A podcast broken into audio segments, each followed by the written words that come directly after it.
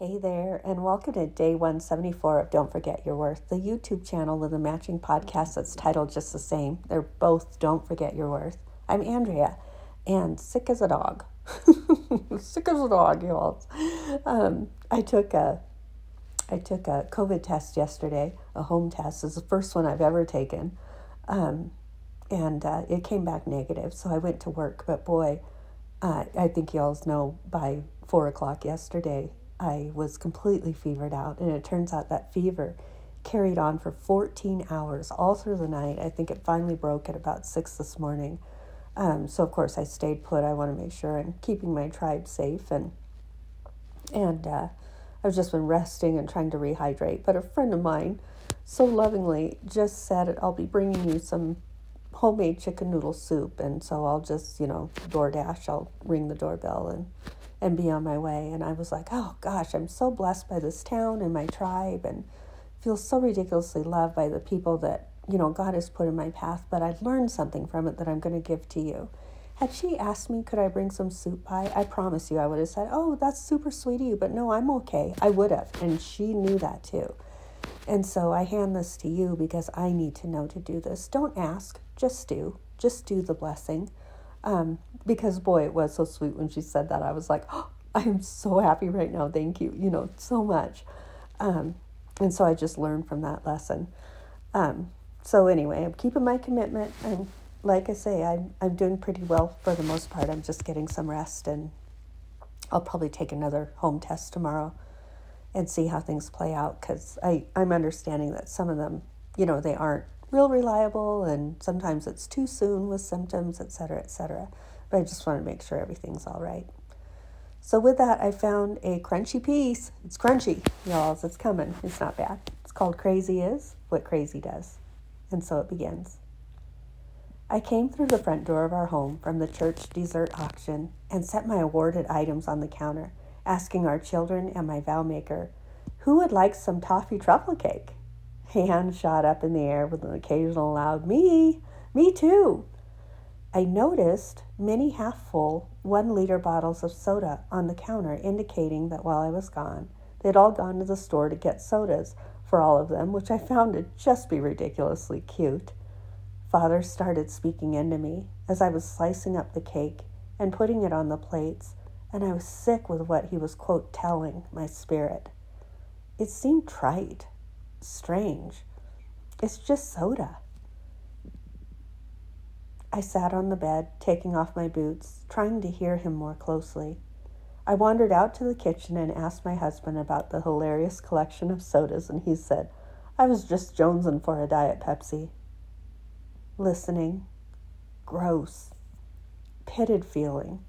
Something was very, so very not right. By chance, did you take any of the children with you when you went to go grab them? No, it was just me, he said. These words confirmed the ick factor that father had been, quote, telling me, but I wasn't understanding all the pieces yet. I wandered back to the bedroom and just sat and listened and prayed. I've had terrible resistance and been lied to so many times that I didn't even want to approach the pit that father was telling me about knowing I was just going to be lied to again. I just sat on the bed, paralyzed in thought, with my head against the headboard and my legs stretched out in front of me. I am so tired of this. I am so tired of this. Father, I am so tired of this. I am tired of this. My husband came into our bedroom and closed the door. I have to tell you. I stopped him by saying, It's all right. I already know. The reason I left the children while I went to get sodas was because I drove by the church to see if you were really there. I looked online for the auction and couldn't find it, and it just seemed odd they do an event on a Friday night. I know, Father Coate told me, but really, I just thank you for telling me and not trying to cover up what was what you were really going through. I thank you. It's okay, I said. With this, he left the room and went back to the cake, movie, and commotion, and I laid my head on the bedroom pillow, sensing my heart wanting to hide deep away from my realities. The counselor asked my vow maker, Do you trust Andrea? Yes, I trust her completely, he said. I interjected in a mousy voice with carefully chosen words, the sugar coated version of his left field paranoid accusations that landed us in counseling after just a few months of marriage. I have never cheated. He has cheated and been cheated upon. So, what is going on? I was wondering. I have been in ministry for over 20 continuous years, but apparently, in his mind, I would decide to trash my credibility, my marriage, and put a big dent in my relationship with Christ and cheat. And my choice of story would be that I am going to a church benefit that I donated to? I more than forgave him, but the whole accusation seemed wildly interesting to me. It was all very interesting to the psychiatrist as well. So interesting that my next phone call from her severed the counseling relationship with him, and there I sat. I called my father from our back bedroom closet, crying and crying, refusing to believe that this was it. Surely I can roll up my sleeves and figure out how to make this work.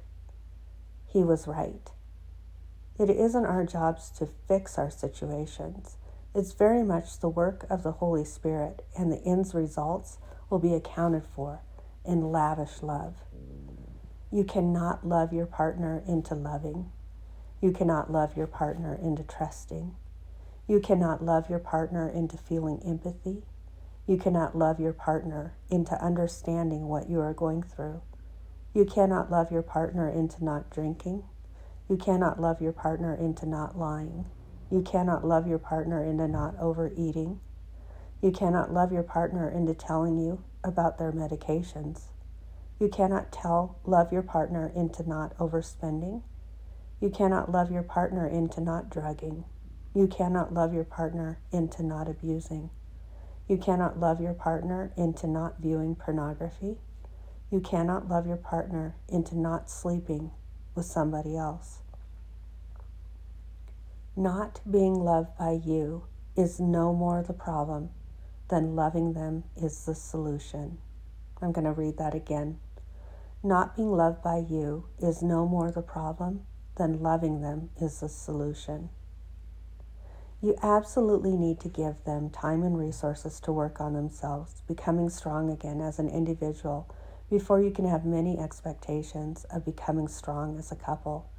Mentors, accountability partners, scripture, prayer, worship, books, support, friends.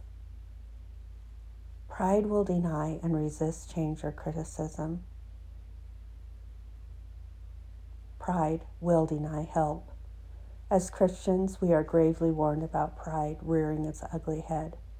Pride will even make you stay in relationships that aren't great for you, or great for your children, or even great for God's ministry through you. Pride is at the front door and back door of every failed marriage, friendship, or relationship if you take the time to unpack and carefully unfold all of the spiritual laundry. Pride.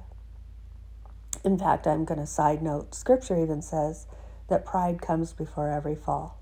And I truly believe that. I really do. I know that I I had pride in doing what I could to try and make things work was something that the Lord would have never had for me.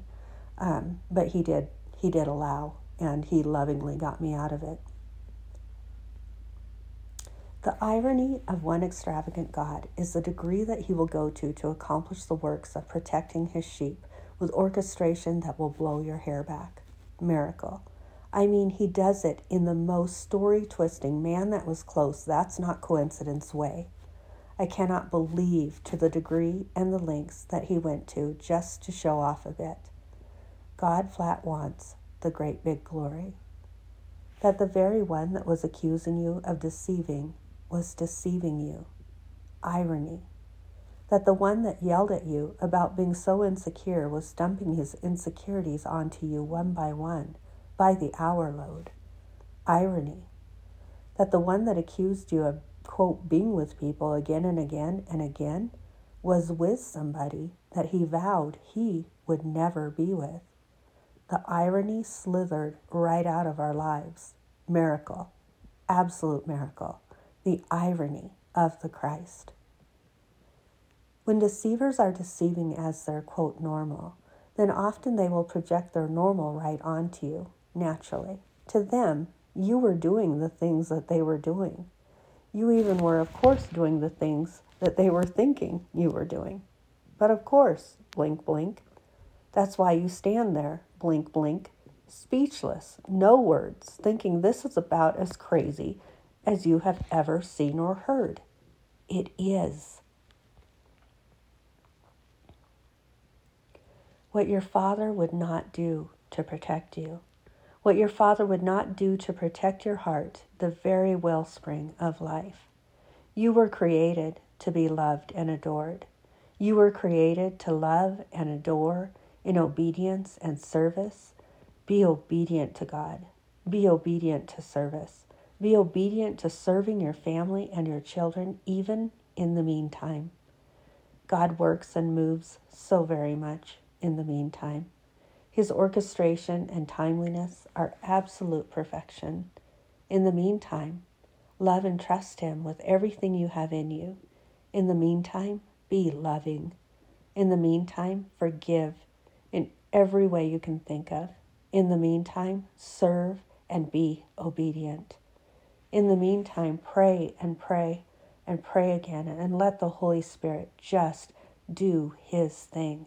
He is he will. He does. Trust Him completely. He's got this all figured out. I love you. Bad spot to clear my throat. Sorry, y'all. I love you. Um, Shizos, there's some goodies in there. There really are. Um, I'm trying to think. I got a little bit distracted because I saw the text message roll in for the chicken noodle soup. I was like, okay, I lost what I was going to say. I got chicken noodle soup on the brain. Um, where is it? I want to find it because I, I really don't want to let go, even though the pause right here is awkward. Um, oh, here, absolutely. Thank you, Lord.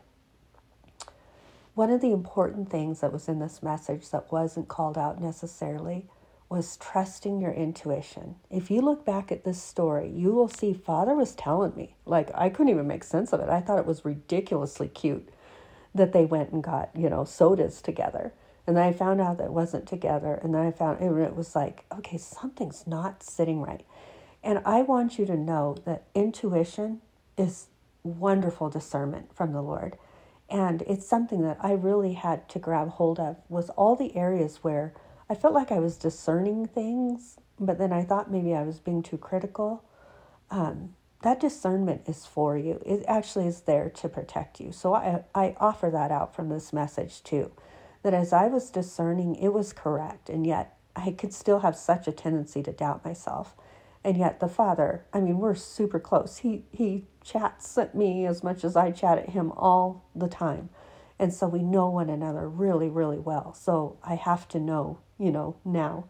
It's like, come on, with every last thing that we've been through, if he's telling me something, I have learned you do not question it, cute girl. You hustle and move, you know, in whatever direction you need to.